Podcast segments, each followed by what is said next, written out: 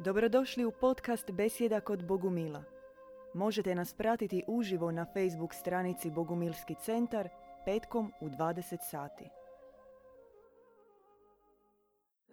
nastavljamo besjedu, zapravo od prošli put. E, najavili smo bili puno tema, trećinu negdje smo otprilike opet površno se dotakli, jer jednostavno ideš malo dublje u neku temu i zapravo onda shvatiš da u toj temi ima još pod tema za svaku besjedu.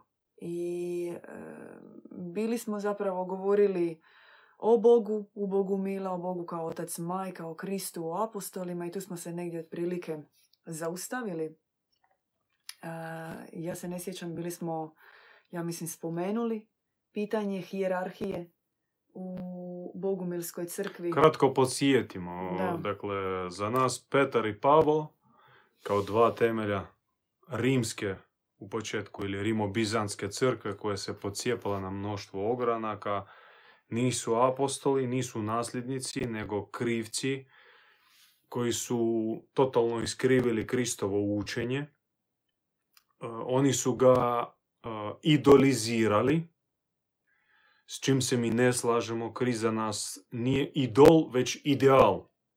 I to je bitna razlika. Idol je nedostižan, ideal je ipak a, služi da, da ga pratimo, da ga slijedimo i oponašamo. E, Po nama druga stvar koju su napravili Kristu, ti takozvani apostoli Pavo i Petar, oni su ga judaizirali. Oni su ga stekno povezali sa starim zavjetom, sa Jahvom, što po nama ista je greška, čak e, fatalnost, jedna velika, veliko, jedno veliko zlo. Jer mi smatramo da naš veliki kralj i učitelj Krist je došao od Oca, Boga Oca, od Svevišnjega, milostivog, milosrdnog, darežljivog, dobrohotnog i koji nije bio Jahve. On o njemu je navještavao, dao molitvu, oče naš, dobro, dobrotatice, u stvari Ava, Kfa. On je u mnoštvu svojih prispodoba otkrivao pravo lice oca sa ocem, sa porukom ocu je počeo svoj navještaj u Jeruzalemu, rekavši da došao sam vama, došao sam da vam otvorim pravo lice Boga, pravo lice oca. I od toga nije ostalo ništa osim mm, skolastičkog trojstva Bog Otac, Bog Sin i Bog Duh Sveti, gdje pod ocem se tretira Jahve. Ali Jahve u više navrata je dao do znanja da on nikakav nije otac, jer tako se ne može ponašati otac i nigdje nije to rekao da je on otac, da, je on, da rađa, da se ponaša prema nama kao prema svojoj djeci, već on sebe pri- pre- predstavlja kao gospodara, vlastelina, a nas gleda kao svoje robove. I strahopoštovanje on uzdiže kao najveću vrijednost, taj Jahve. I da sad ne idemo dublje, pogledajte našu prošlu besjedu i u nekim drugim besjedama smo već više navrata govorili o toj velikoj zavjeri judaizaciji Krista preko Šimuna, odnosno Petra i preko Šavla, odnosno Pavla. Pravog apostola najprije štujemo Ivana, koji je bio uz Krista, do zadnjeg dana, do trenutka Kristova raspeća, bio jedan među onom malom nekolicinom vjernih, prisutan na Golgoti, znači nije se bojao hapšenja, i zajedno sa majkom Marijom, znači sve je primio te zadnje upute od Krista. Sjećate se, majko, evo ti sina, sina, sine, evo ti majke. Uh, Ivanu i Mariji Krist povjerava vodstvo cijele zajednice. S tim da Mariji daje prvu ulogu, a Ivanu daje drugu ulogu, pošto vidi da Ivan još nezreli, i da još e, zahtjeva određeno vodstvo. da se baš rodi kao pravi Kristov nasljednik. Zaboravite na magijske, magijske čudesa kao spuštanje duha, ne. To su darovi i darovi su potpuno razumljivi, spuštaju se darovi na, na nasljednike. Međutim, pravi duh naslijediti e, trebaš, trebaš se učiti, trebaš biti pored tog odabranika. I nije bilo dovoljno vremena Ivanu da bude pored Krista i da sve poprimi od njega, naslijedi njegov duh i zato Krist je zamolio Mariju da preuzme uh, ulogu vodstva i Ivana i cijele zajednice. I, a Ivan već se brineo i onako na zemaljski način uh, odvezao majku u Efes, tamo su ih primili, primili kao velike svjetiljke. E, Ivana su doživjeli kao utjelovljenog Apolona. U takvoj svjetlosti on je hodao takvom premudrošću, takav sjaj išao od njega. Ono što kabalisti židovi zovu mm,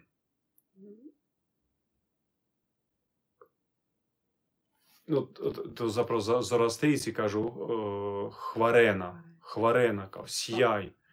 Uh, zabravio sam termin uh, kod židova, ne, ne. Uh, to je onaj sjaj Božeg prisutstva. A Mariju su doživjeli kao utjelovljenu Artemisu i zato su je počastili, udostojili uh, takve časti, uveli su je u uh, tajanstvena tajanstvene prostorije Efeškog e, Artemisinog hrama, poklonili određene stvari, o tome smo više puta govorili. Dakle, Ivan je za nas je pravi apostol i nasljednik i naše nasljeđe apostolsko, ako već o tome ima smisla govoriti, je Ivanovo. Ne Pavlovo, ne Petrovo, nego Ivanovo. Plus Andrijino. Andrija se pridružio njima kasnije. Andrija isto bio uza živoga Krista, slušao ga, pratio ga, bio s njim cijelo vrijeme, međutim, nije, nažalost, shvatio srž Krista. I to je priznao kad je prvi puta posjetio Efes, kad je vidio Ivana, kad je vidio Mariju. On je kleknuo i ridao i plakao i kajao se. Rekao, majko moja, tek sada ja vidim ko je bio Krist. U tebi vidim pravoga Krista. I tek sada razumijem kakav je bio Krist i tko je on zapravo bio i sram mi bio što ja nisam ga shvatio za života.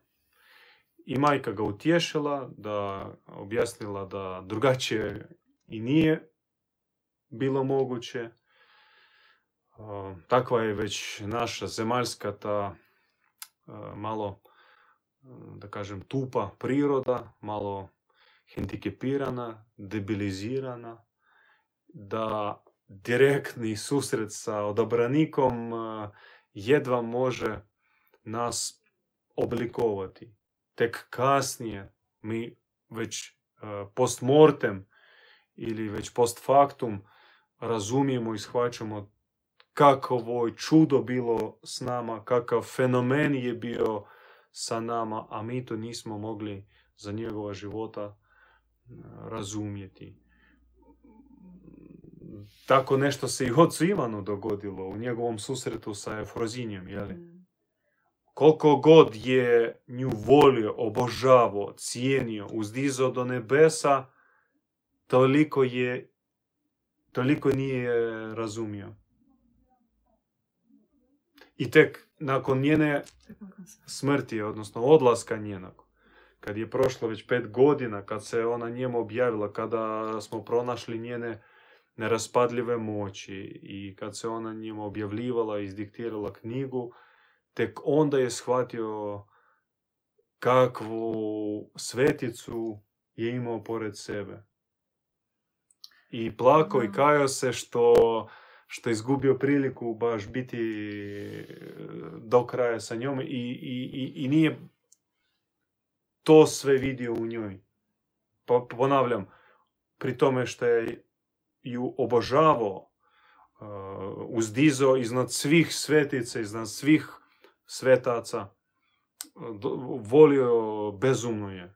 Cijenio i slušao, ali ipak nešto u nama zemljanima postoji da ne možemo potpuno prihvatiti i shvatiti odobranika.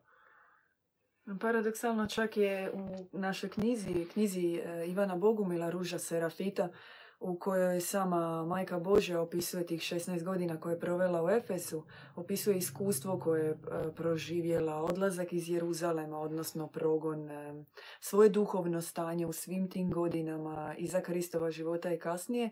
Ona čak sama kaže da nije razumjela ono što joj je Krist htio predati dok je bio uz nju, da uopće to nije razumjela. Tek nakon njegova odlaska se mistično i njegovo učenje i sve što je htio predati nekako je tek onda uspjela. Njoj je bila neočekivana misija vodstva. Ona nije očekivala. Da.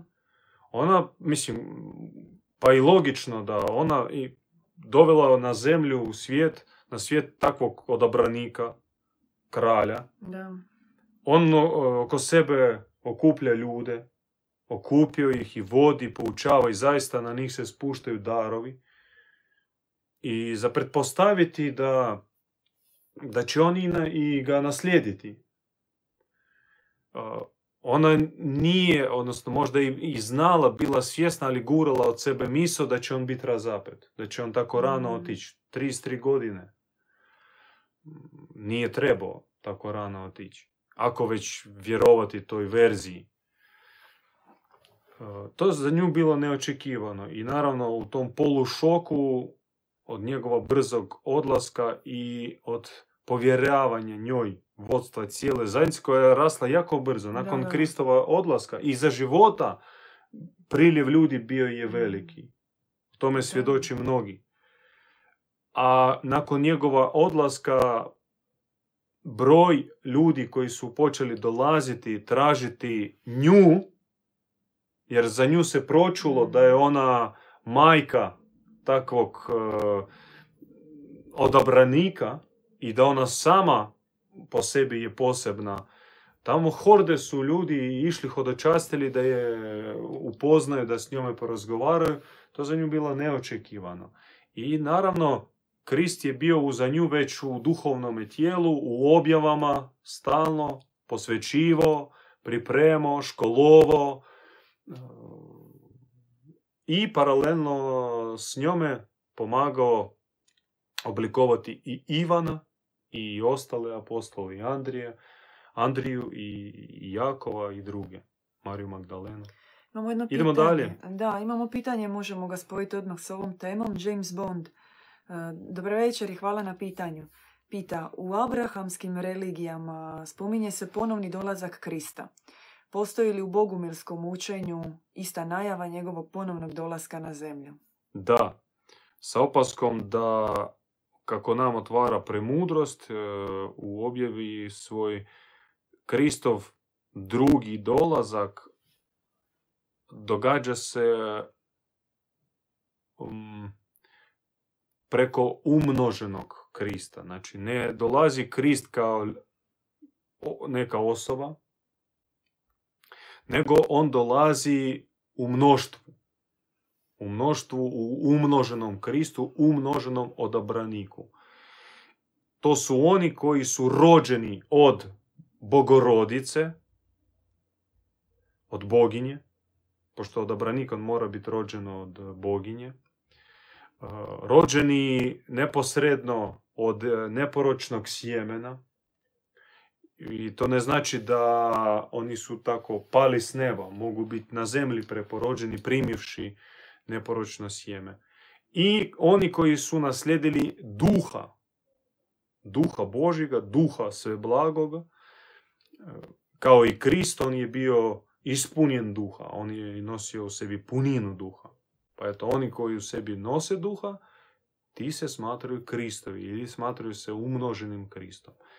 Zapravo, u nekim čak e, objavama majka govorila o tome što Kristov drugi dolazak je počeo odmah mhm. na Golgoti. već e, u gralu, već u sakramentu izljevanje njegove krvi, u spuštanju duha na vjerne apostole, najprije majku Mariju i Ivana, Mariju Magdalenu, već je, počelo, već je počeo drugi Kristov dolazak. I on traje dan danas. On traje dan danas i do sada onako katakombno, tu i tamo u obliku nekih oaza poput francuskih katara, balkanskih bogumila, ruskih kristovjeraca, a doće trenutak najavljen, obećan trenutak kada to će biti e, masovna pojava i, broj, i brojčano će biti ih na milijune. Često čujemo pitanje, e, mora biti neki gazda. Valjda smo se navikli, ovaj svijet se navikao na, na taj hijerarhijski odnos. Mora biti netko ko je glavni. I onda često pitamo kako, dobijemo pitanje ko je glavni kod vas? Kako je vaša crkva formirana? Kakva je hijerarhija kod vas? Neka potreba uvijek za tom vertikalom, za... E, zanimljivo što u Kristovom učenju nema vertikale. On kaže mm. gdje vas dvoje ili troje u moje ime se tu okupe, sam tu sam ja. I mi živimo po tome principu. Mi živimo po principu e, zajedništva i bratstva. I Bog je kod nas ne individualan. Kao da ja sad ću postiti, moliti, klanjati, što god već raditi i meni će Bog direktno se objavljivati i ja ću biti Bogom napunjen. A ti ako to ne radiš, e, nećeš u sebi imati. Ne, tako ne funkcionira. Da, naravno, praksa je potrebna, možda o njome ćemo niže reći. Međutim, najosnovnije kako se Bog očituje na zemlji, to je spoj, to je eklezija. Postoje grčka riječ, eklezija, koja znači skup um, ili ti kao skupština, vijeće, vijeće, jel? Vijeće, Eklezija. I rani, rani kršćani, oni su koristili riječ eklezija, nije bilo riječi crkva, župa. No župa isto kao dolazi od te nekakvog staroslavenskog, staroslavenske riječi za, za, za skupštinu, za skup. Eklesija. Eklesija kao sabor, vijeće onih koji sa srcem zazivaju Boga i na takve se spušta Bog i Bog bude među njima. Onda o kakvoj se radi i kakvoj se može raditi hijerarhiji. Ne može se raditi o hijerarhiji, ali može se i mora se nekako zemaljska zajednica organizirati, pošto nisu svi na istom stupnju. Neki su se dali u misiju služenje više od ostalih i mora biti ipak neko razlikovanje, ali ne na hirarhijski princip. Što nam ostaje? Ostaje nam princip heterarhije. Takva pametna riječ, heterarhija koja pretpostavlja princip kruga, princip kola ili koncentričnih kola. Naša zajednica zemaljska mora se organizirati počevši od jezgre, od odabranika, od onog koji na svojim leđama čuva Božju sferu, sferu Božjeg prisutstva. Jer e, Bog je transcendentalan ovome svijetu, on je neadekvatan ovom svijetu, on nije dobrodošao tu na zemlju. Sav, sav ovaj svijet, on je antagonističan prema svemu Božjem. E, od e, počevši nekih e, grubih, zlih formi, završavajući nekim mm, energijama i, i, i frekvencijama. Sve je suprotno Bogu i Božjemu i, bo, i, i univerzumu iz kojega se Bog objavljuje. I on se može objaviti samo u obliku sfere, neke um, objave. Ali to znači da onaj kojim se on objavljuje mora stati na zaštitu te sfere, mora je čuvati. I tu da dolazi pojam sferonositelj ili čuvar sfere. To jest taj odabranik, on čuva sferu Božeg prisutstva. Što znači da on bude već meta za cijeli ovaj svijet. Znači, sve će gara zapinjati. Mm. Sve. I auti, i, i zgrade, i, i, i glazbe, i, i zrak, i sunce, i čak e, sama priroda, sve će ga raspinjati. Sve će biti njemu, e, prema njemu agresivno. I gurat će ga odabije. Htjeti da on, da on umre, da nestane. Tako je već e, se dogodilo zbog e, pada ovoga svijeta. I ljudi. I ljudi koji nose palu prirodu će an- biti antagonistički ponašati se prema, prema onom koji na sebe prima ko ona uh, bogoprimalica, jel? Neko, uh, kako se to kaže? Primalja. Primalja, jel? Bogoprimalja. Bogoprimalja. Prima bogodjete na svoje ruke. Božju sferu. Znači on je u jezgri, on je u centru. Od njega i izbi, izbiju impulsi Božeg e, prisutstva. I to se da vidjeti po određenim ljudima da onaj oblak o kojem smo već rekli je prisutan uz njih. Uz te svece, uz te neke evlije, posebne odabranike. Dalje ide uži krug onih koji prvi u pomoć takvom odabraniku. Koji s njim dijele um, teret i odgovornost uh, čuvanja te Božje sfere.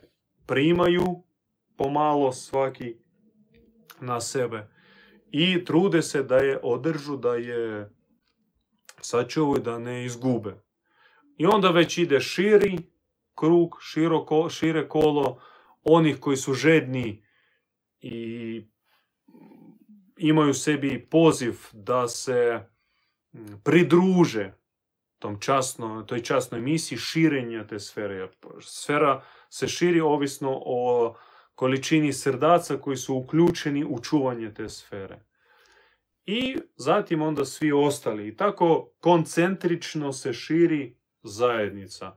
I zajednica broj, brojčano bude onolika koliko ima tih kola, koliko brojčano onaj uži krug. Ako uži krug broji šest, oni koji su sposobni sa odabranikom razdijeliti teret čuvanje Božeg prisutstva, oblaka Božeg prisutstva, onda i zajednica će brojati određen, ona šira zajednica koja gravitira prema toj jezgri, broj, će brojiti nekih, ne znam, nekoliko sto ljudi. Ako taj uži krug bude par desetaka, onda i šira zajednica već će brojati tisuće. Da. I tako ako ih postane stotine, onda to ide u progresiji.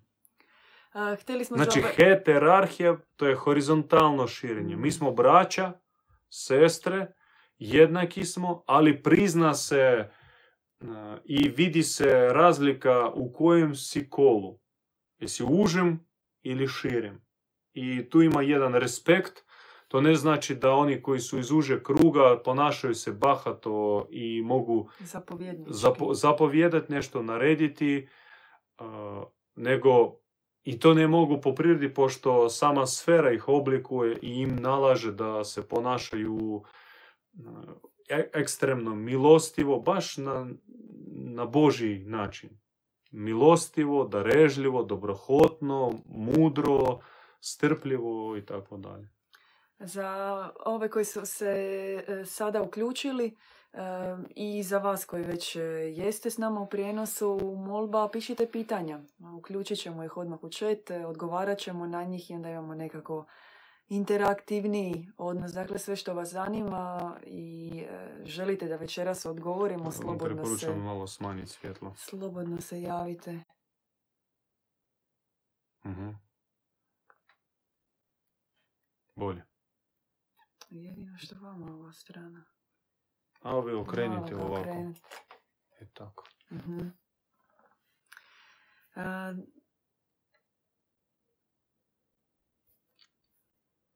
Pardon.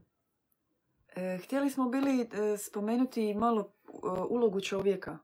Zapravo odnos... Na, ima e, puno pitanja, ajmo sad kraće. Vi pomažite, ograničavajte nas, jer mi nas može ponijeti. Bogumilske i- otajstva. da ne tračimo. Konkretno. To isto bude često pitanje. Koji su vaši sakramenti? A o čovjeku? A o čovjeku što e, danas... Čovjek e, je, meni se sviđa taj e, pojam, namjesnik. On je tu da predstavlja Boga. Pozvan. Hoće li on se primiti emisije ili neće, većina ljudi neće, ali hvala i slava onima koji ipak u sebi osjećaju mm, duh savjesti, e, poziv, e, poziv savjesti da se ponašaju kao da su oni e, Božji namjesnici tu na zemlji. Halife, kako kažu Mhm. naša braća muslimani. Čovjek je Božji halifa tu na zemlji. Imamo pitanja. Idemo prvo od Jamesa, Bo- James Bonda, jer smo bili o tome malo prije govorili.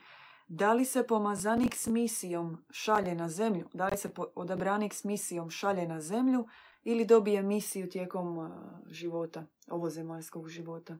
Meni se čini da se već šalje takav. Mm. Da već njegov dolazak obilježen nekom tajnom, misterijom i već od rođenja daje se iščitati da je to neka posebna duša. Da to nije nešto e, što ne pripremljena osoba može podnijeti. To je poseban ipak e, teret i za to su sposobni pojedinci.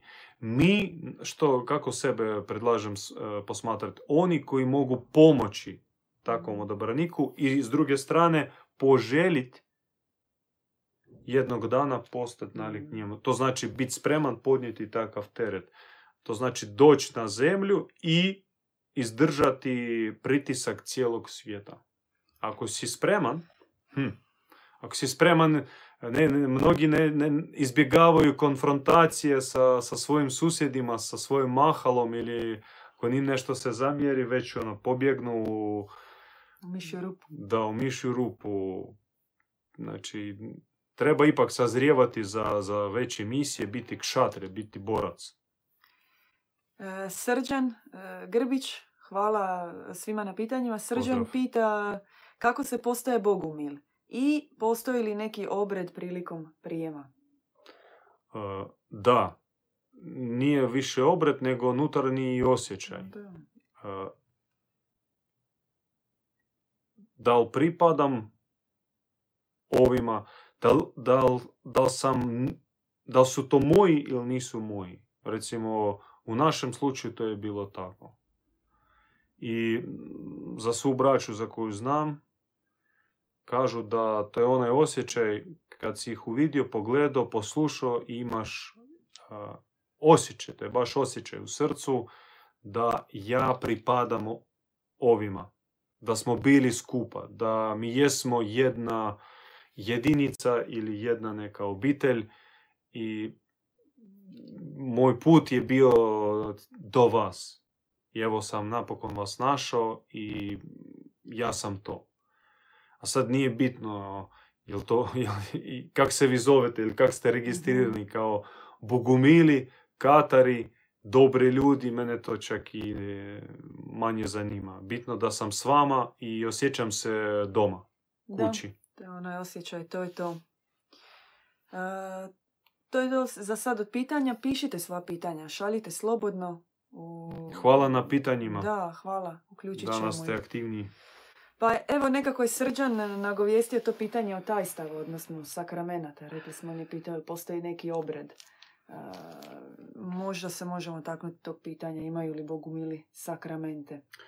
Uh, kod nas ima živa otajstva. Znači, što znači otajstvo i što znači živo?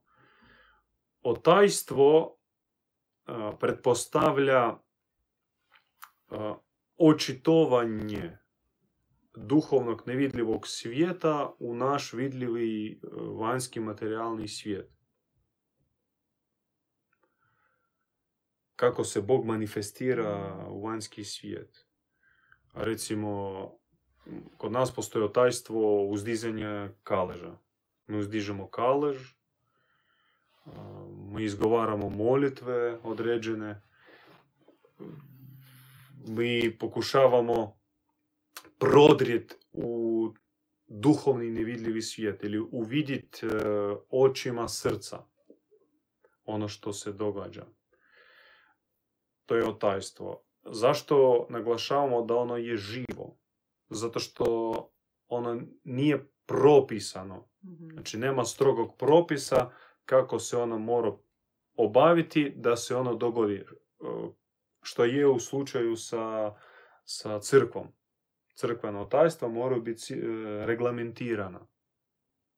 Recimo pravoslavna liturgija ili katolička misa reglamentirana do zareza, do, po- do okreta, Mhm.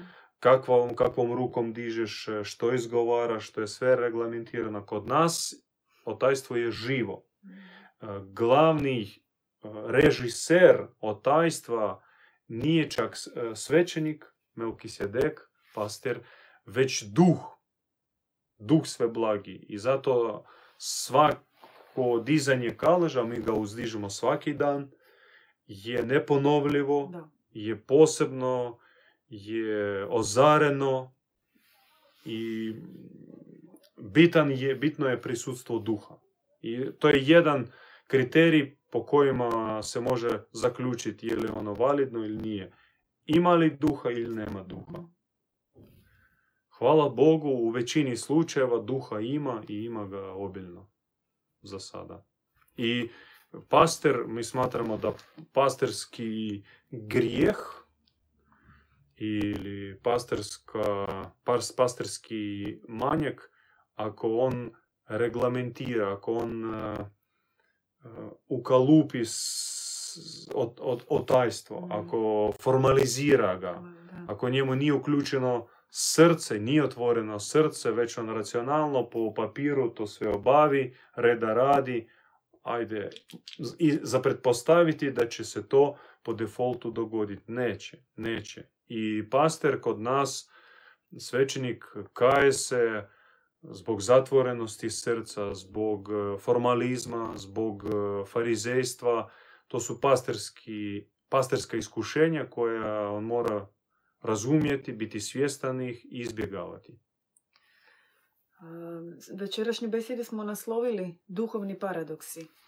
I već smo danas obećali u live kad smo se javili da ćemo se malo dotaći te teme duhovnih paradoksa. Odnosno, Mi smo na, tako, tako smo nazvali te e, besjedu, Nazvali, e, tek sad smo došli. Da, trebali smo se nekako, to nam je ovaj, a, bila jezgra neka od koje smo krenuli, nejednoznačnost. Često te, kad dajemo odgovor, onda kažemo nejednoznačno je. Ovaj svijet je nejednoznačan i odgovori na puno toga u, u duhovnom kontekstu su nejednoznačni. I ti paradoksi koje mi spominjemo, oni su baš ono, dva svijeta koja se su, sukobljavaju. Kako biti trezven, vidjeti pro, providonosno, a istovremeno i imati... Da, lijevo oko tebi trezveno, a desno milosrdno. Da, Znači, i oprostit, ali i trezveno razumjet e, da se radi o nekom iskušenju, nekoj Da. provokaciji. kako naš taj zlatni rez. E, Ne možeš ti ga sam naći, ti možeš ga samo naslijediti, povezivati, povezati ono što je suprotno, što je nepovezivo. Recimo, spomenuto sestrom Blanche Flor, milosrđe i trezvenost. Znači, tvoj bližnji, prema tvome bližnjem ti otvaraš srce Da. i ukidaš sve barijere. Ti ga primaš u srce, u srce kakav je, kakav jest. Sa svim njegovim manama, sa svim glupostima i unaprijed si svjestan da će biti provokacije i nekih uboda i svašta će biti od toga bližnjega. Ali ti ga svejedno voliš i primaš u srce, držiš ga u srcu.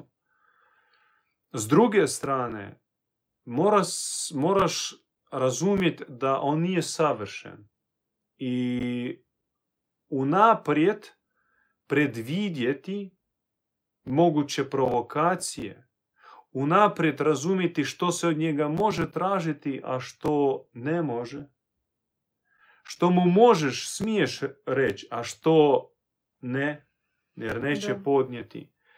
I to se zove jednom riječu premudrost. Mudrost kao korijen riječi i pre kao prefiks superlativa. Znači, mudrost koja nadilazi ljudsku mudrost. Nadilazi čak svu zemaljsku mudrost i pogotovo način kako funkcionira zemaljska mudrost. Tipa, sa zlim budi zao, sa dobrim budi dobar. Sa škrticom budi škrt, Mm. sa darežljivim budi darežljiv. Tako propisuje neka linearna, racionalna, e, formalna mudrost. I prateći takvu mudrost ti možda čak i bit ćeš e, uspješniji u ovome svijetu. Znate, ono, homo homini lupus est. Mm. Ka- kazali su stari Rimljani i zato su i Rimljani bili neka sila koja dan danas se uči u, škola, u školama, ostavili poslije sebe veliki trag i mi kao europska civilizacija poprilično vučemo svoje korijene iz tog rimskog carstva. Homo homini lupus est, čovjek čovjeku je vuk. A koliko je to drugačije od bogumilskog pogleda? Jer e, u bogumilskom pogledu nema osuđivanja čovjeka, nego ono što je majka Eufrozinija govorila, daje se dar razlikovanja duha. Ti nikad čovjeka, nikad dušu ne osuđuješ, ti gledaš e, duha koji je u toj situaciji. Po tome se daje zapravo dar da ti uvidiš kako reagirati, koji se dobije po Da, nasljeđu. trezvenost Da, u definiciji znači vidjeti duha koji djeluje u čovjeku u datom trenutku. Ne samo čovjeku, nego duh koji stoji iza situacije, iza Da. provokacije, iza grupe ljudi, iza projekta, iza nekih e, Da, da. nakana i namjera. da. Vidjeti duha, jer mi kao ljudi duha moramo razumjeti da prvi je duh, a zatim je e, fizička realizacija nekih duhovnih intencija. I duh može biti sveti, Boži duh može biti pomiješan ili duh može biti zao. I trezvenost pretpostavlja a, čovjekovo, čovjekovu sposobnost razlikovati duhove. Vidjeti kakav je konkretno duh u ovoj situaciji djeluje. I ovisno o tome kakav je duh, graditi odnos. Pri tome uvijek imati srca. Otac Ivan naglašava da u našoj tradiciji milosrđe ipak mora biti ona zlatna dionica koja prevaže. da. Znaš, ona 50% Da. plus jedna dionica. Ipak milosrđe mora Da, dominirati u kombinaciji milosrđe i trezvenosti. Da. Kad imaš dilemu oprostit ili ipak prigovorit i tu si negdje blizu, srce ti podijeljeno, ipak poslušaj onu stranu milostivu u sebi. I tebi će se vratiti sa istim. Ali ipak moraš biti trezven. I što sam htio reći e, sa tim sa tom racionalnom i zemaljskom mudrušću koja nam kaže u svijetu lažova glupo biti iskren, glupo otkrivati svoje nakane i namjere. Osnovni princip korporativne tajne Mm. u biznesu, za, za to se ratuje, za to se plaća skupi novac, da, dođe, da se dođe do nekih onih Da. namjera i planova Pa konkurenata. babe ni recepte svoje nisu davale, a kamoli Apsolutno, apsolutno. Kod nas Da. je suprotno. Darežljivo to podijeli, otvori, budi transparentan. Ali, ali, naglašavamo, to se tiče najprije naše, naše eklezije, naše zajednice. Znači, prvo se uči biti transparentan u zajednici, a onda mudro i trezveno otvaraj se ovome svijetu. I ne treba svima i svakome se otvoriti, moraš se trezveno ponašati. I da zatvorimo već ovo pitanje, tome se uči od onih koji to u sebi već imaju, koji su naslijedili i naučili od, eh, od drugih, od prije njih. I to se u stvari nasljeđuje. Taj dar, to umjeće se naslijedi. I hvala Bogu, naša, naš pokret, on se temelji na nasljeđu od starijih, starije braće, starijih sestara, nasljeđuju mlađa braća. I prenosi to na one koji su tek došli. I hvala Bogu, to se sakuplja, to se gomila i već iduće generacije, idući naraštaji e, će imati bogatstvo duhovnog puno više nego mi ga imamo. Apsolutno. E, James Bond nadovezala bi se na nešto što ste prije govorili, pa ćemo uključiti njegovo pitanje. Pita koja je formula za pobjeđivanje racionalnog uma? Jer se čini da je on prepreka duhovnom razvoju. O, i kako. I kakva prije prepreka. E, Prvo, e, treba ga priznat. Mhm. Trebaš priznat da ovdje imaš vraga. Da prvi dušman tebi ovdje. Koji je vješt, ima svoju argumentaciju, ima svoju logiku, svoje mekanizme, e, kako on funkcionira, kako on e, sve izvrne, e, kako sve to prikaže. Moraš po, po obećanju, po pretpostavci prihvatiti misao da ovdje je vrag i ne vjerovati glavi svoj, ne vjerovati svojim promišljenju, svojoj glavi. I šta onda ostaje? Slušat srce, ali srce mi još nije savršeni instrument, ono nije Mhm. toliko očišćeno i ono poremećeno. Šta ostaje onda? Savjetovat se. Ostaje savjetovanje i tu smo zaštićeni. Mhm. Nam, e, zbog naše žrtve, žrtvovanje našeg racionalnog, uveliko reptilnog mozga, nebo vraća darom govora preko bližnjih Mhm. kad se ti povjeravaš, kada iznosiš neke sumnje svome bratu, u ekleziji, naglašavam, u bogumilskoj zajednici, onda preko brata, odnosno sestre, tebi stiže uputa, korekcija, mm, pomoć. I to bude paradoksalno, neočekivano, ali ti to prihvaćaš, postupaš kako ti kažu i nije bilo trenutka kada to nije završilo u najboljem redu za onu osobu koja pita. To je nagrada, nebeska nagrada onome koji ima hrabrost u sebi e, isključiti glavu i poslušati savjet. Josip Kopić pita, možete li reći nešto o Jaldabaotu i židovima? Zašto je baš njih izabrao i kako je to išlo? Traje li ta suradnja i dan danas jer vidim da su na vrhu piramide ovoga svijeta?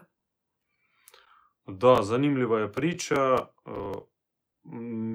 mitologija kaže da e, u starom Egiptu postojala sekta štovatelja Jaha, boga pustinje, osvetoljubivog, u stvari de- takvog e, demoniziranog, e, demonske takve ličnosti.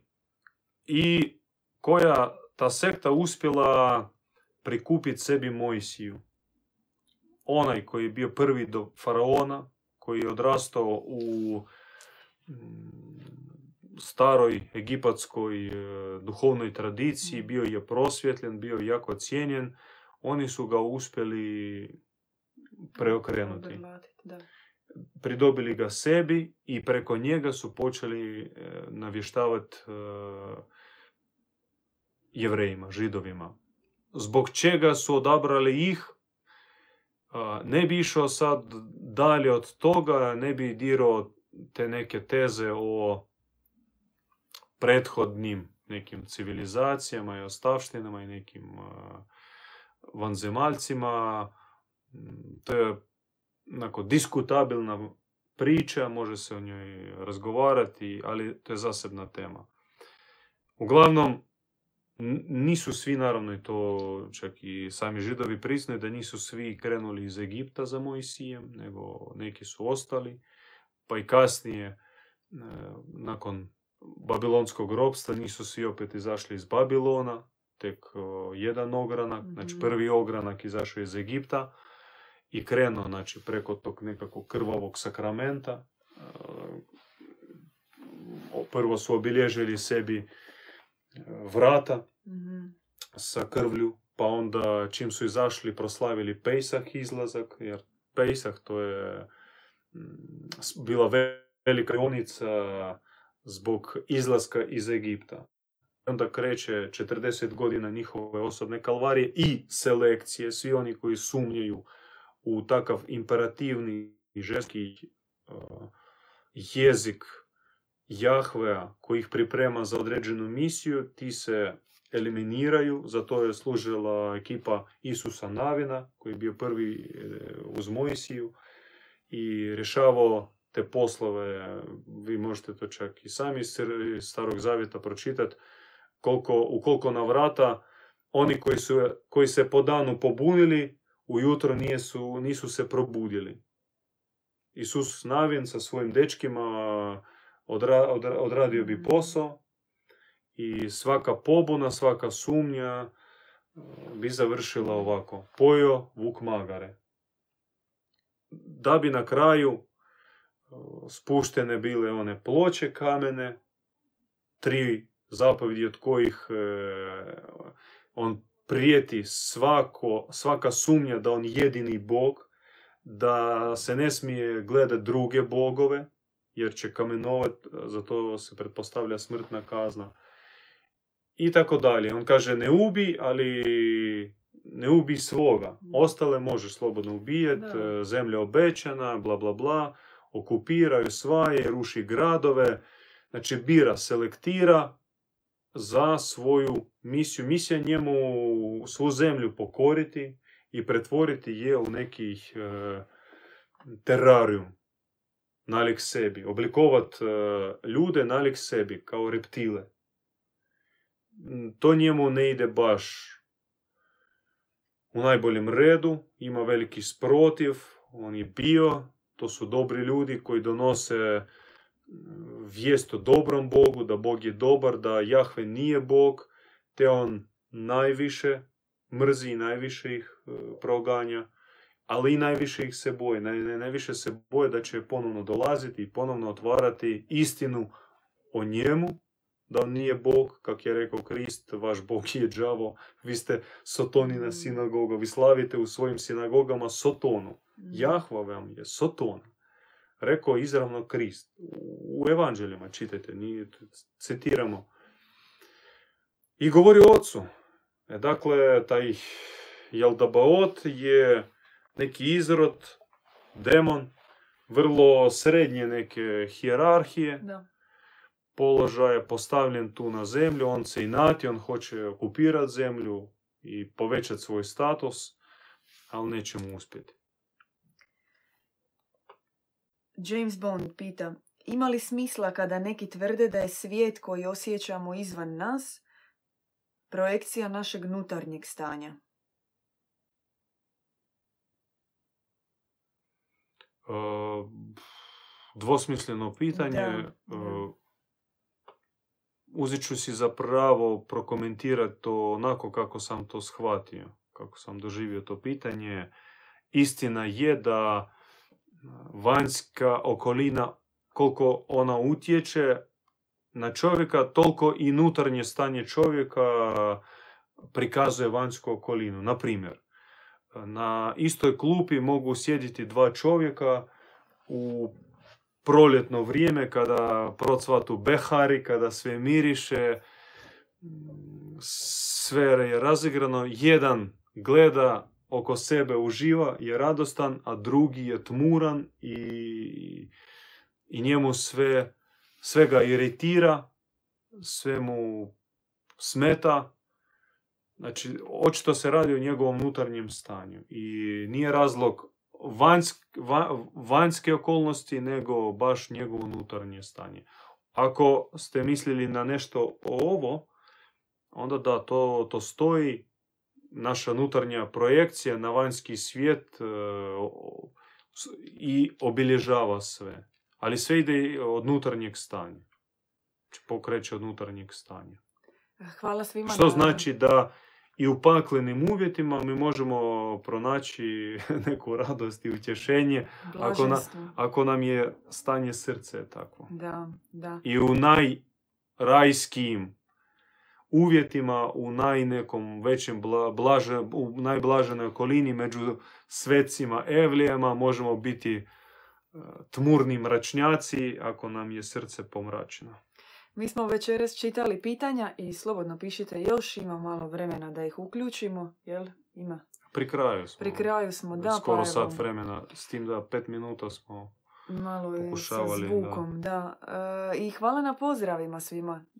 I Lavu, i Safetu, Hiperboreja, evo. Hvala svima. Još smo jedino ostali dužni. Dobili smo bili pitanje o crkvi Bosanskoj. Da, jedan brat iz Bosne. Da, jedan brat iz Bosne je pitao možemo li detaljnije e, malo o crkvi Bosanskoj, o tradiciji Bogumila tamo i htjeli smo, vjerojatno smo bili spomenuli već ovu knjigu našeg prijatelja Vinka Mičetića Bogumili su vječni. A neće se, krivo će da, se krivo vidjeti. će se vidjeti. A, uglavnom, ovu knjigu možete naručiti preko nas. Ona je, znači, sva faktografija, svi podaci, e, godine, svi spisi gdje se ikad, ne samo na području Bosne, nego i Hrvatske, i šire uopće na području Balkana i spominje o Bogumilima, konkretno imenom, prezimenom, kroz stoljeća. Sve što postoji Sve, zapisano sve, o Bogumilima, sve. sabrano u ovoj knjizi. Da, da. Pri tome naglasimo 99% te informacije je uzeta iz crkvenih izvora jer ništa što nije bilo od crkve zapisano ne postoji kao zapisnik o Bogumilima. Nažalost, da. I zato nas osobno i e, sa, sa velikim sa, velik- sa velikim upitnikom, sa, ve- sa velikim opaskama e, gledamo povijesna vrela i tumačimo ih i inače ta službena historiografija za nas ne, pro- ne predstavlja mm, neku validnu i, i veliku vrijednost. Danas smo bili u, pri- u prijenosu govorili isto o, o, o dvije riječi koje odmah razbiju racionalni um. Novi bog. I Mhm. obećali smo se bili dotaknuti te teme. Novi bog za novog čovjeka. Mhm. Novi bog za novo čovječanstvo. Mhm. I ko je taj novi bog onda uopće? To naravno je antiteza Da. starom Bogu o kojem crkva kaže da sve zna, da sebi uzima za pravo postulirati u njegovo ime i suditi u njegovo ime i kazniti u njegovo ime i osvajati u njegovo ime i proljevati krv u njegovo ime.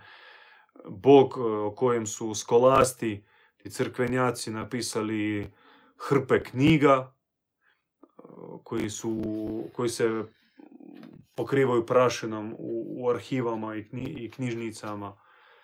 I naravno kao inat tome, toj slici Boga, objavljuje se nova slika Boga, to treba ispravno shvatiti. Bog je vječan i pravječan i naravno on je vazda. S time da naglasimo, naša tradicija uči gledati Boga kao onog koji se stalno obnavlja. Da. On stalno se obnavlja, on se preporađa. I to traži od čovjeka, da se čovjek stalno preporađa, da Mm. tisuće puta se preporodi. I kakva je šteta kada mladi momak sa, sa 20 godina neki na faksu, ti njemu priđeš, razgovaraš, on ti kaže sa takvim ciničnim, mrtvim srcom. Ja sve znam. Ja već sve znam. Grozota. Mm. On nije ni počeo živjeti, a već je mrtav iznutar. Iznutra je mrtav. To je velika tragedija. I nije otvoren e, za sve novo. Takva nam danas i znanost, i profesori u školama, i naši političari, i naši crkvene vođe, svi su takvi koji se prave da sve znaju. Nemaju u sebi prostora za otkrivenje, za objavu, za ozarenje, za novost.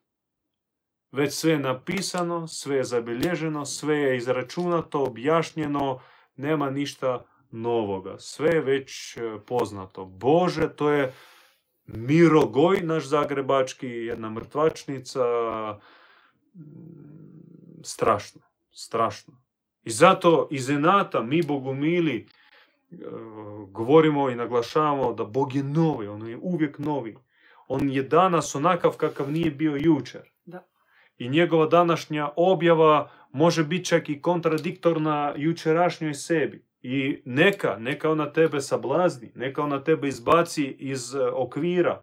Ti si se tek e, pomirio sa jučerašnjim šokom, a Bog tebe već danas šokira sa novim sa novom istinom, sa novom porukom, sa novom objavom. I budi spreman odreći se s onog jučerašnjeg, ne onih grijeha, ne onih grešaka i slabosti svojih, tako više puta nam govo- ponavlja naš djed Ivan i naša tradicija, nego budi spreman se odreći jučerašnje svetinje.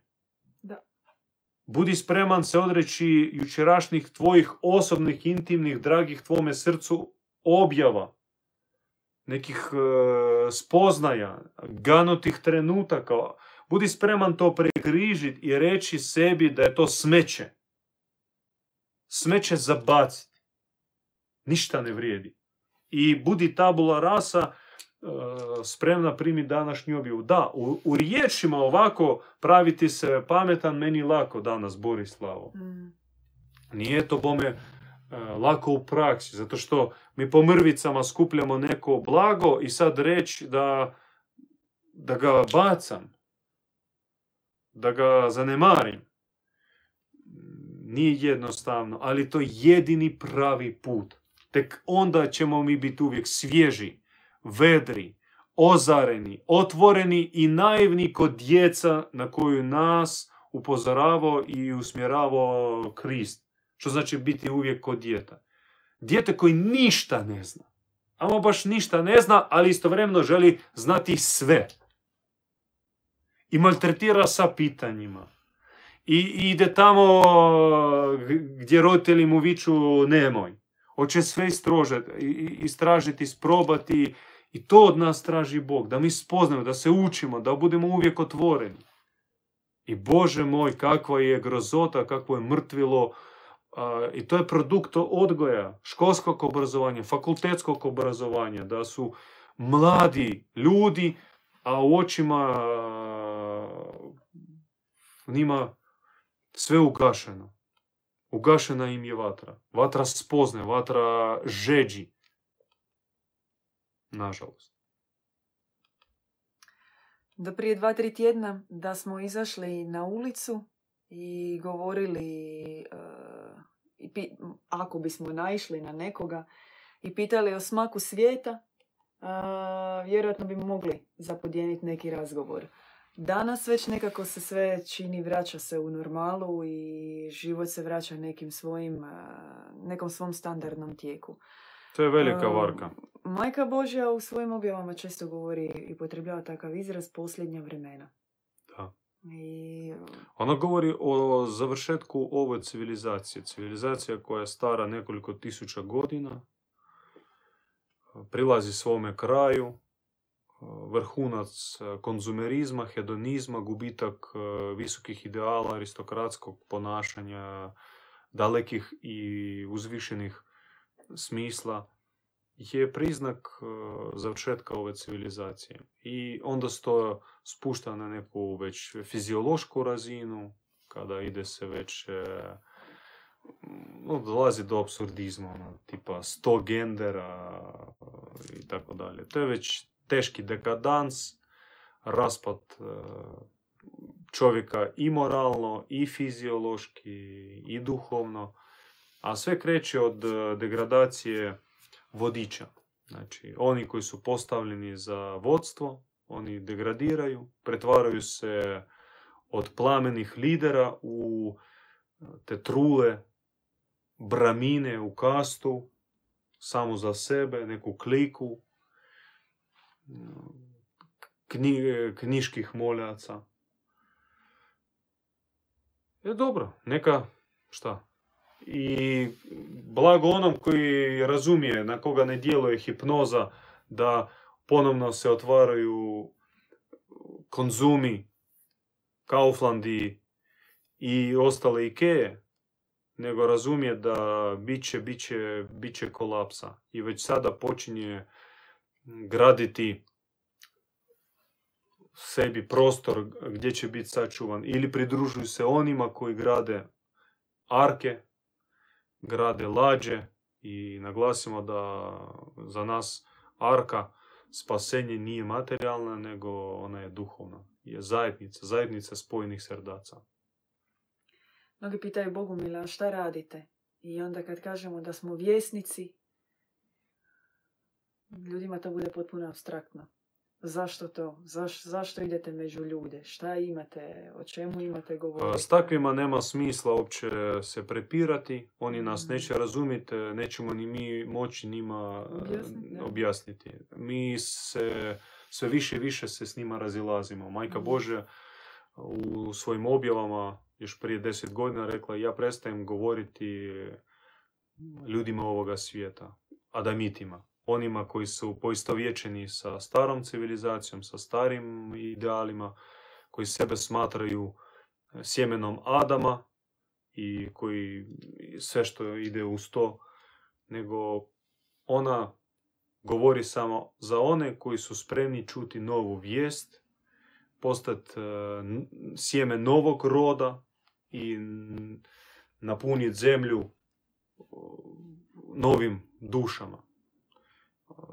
Kaže, Adamiti nisu sposobni ni zašto, ni čut, ni, ni, ni slijediti. I njihov, njihova sudbina je mirno i tiho napustiti ovaj svijet. E, Majka je milosrdna, ona će ih e, sa zemlje pokupiti mirno, bez nekih pretrubacije po mogućnosti, ali oni niš, neće se više vraćati na zemlju, neće mm, naseljavati zemlju. Njihov, njihova sudbina je već e, predviđena. To može trajati i više generacija, Mm. taj raspad može e, doći do, do, do, do, do strašnih bizarnih oblika, ali raspon, rascijep između onih koji su otvoreni prema novome i oni koji su zakačeni za staro će se povećavati iz Mm. generacije u generaciju. Mi ćemo vidjeti veliki, velik, ve- dva svijeta, dva različita svijeta koji se ne presjeću. E, to je to od nekih planiranih tema za Super. sada koje smo imali. Hvala već na pitanjima. Da, malo smo i testirali zvuk i otišli malo, ali otprilike to je to. Evo, htjeli smo nekako pokrit široku lepezu ideja. Svakoj od njih možemo još pojedinačno i uključivat ćemo ih u besjede sigurno. E, to je to za večeras. Mi se vidimo sljedeći petak u novoj besjedi. Hvala još jednom za pitanja i topli pozdrav svima. E, imamo već ideju za sljedeću A temu. otkrivamo. Nego šta? Nego šta? Uh, preview. Uh, Plan je, otvorimo da. plan, a već kako uspije.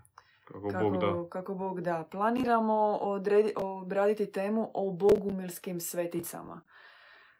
Koga i zašto uopće štujemo kao velike svetice? Će biti besjeda za ženski dio naše publike. Za sve to. Besjeda. Da, ali sve Da. se ti uvijek, e, mislim, trebaš gledat kao Da, role model da. za koga oponašat. Mislim, koliko mi volimo svetice naše i mi kao braće ih slavimo, majku Efroziniju, mi čak i ne gledamo ko ženu, ali ipak mora se naglasiti, mora se, moraju sestre naše imat, e, odnosno žene moraju imati neki mo- model za ponašanje. Da to, da to ne bude Severina, neka Madonna ili naša voljena Kolinda Grabar-Kitarović. Ili uopće nekog koga smo poznavali e, u životu i zadovoljili se time. George Sand. Da, tako da o konkretnim primjerima, o snažnim ženama koje su... Svojim nisu duhom- feministice, Da, ali koji su najjače žene. apsolutno. Apsolutno. Što je to ženskost? U sljedećoj U besedi... Bogu, što je žena u Bogu, što je Bog u ženi. A? To ćemo sljedeći put. Ko Bog da. Hvala i vidimo se u novoj besjedi. Veliki pozdrav. Slušali ste podcast Besjeda kod Bogumila. Podsjećamo da nas možete pratiti uživo na Facebook stranici Bogumilski centar petkom u 20 sati.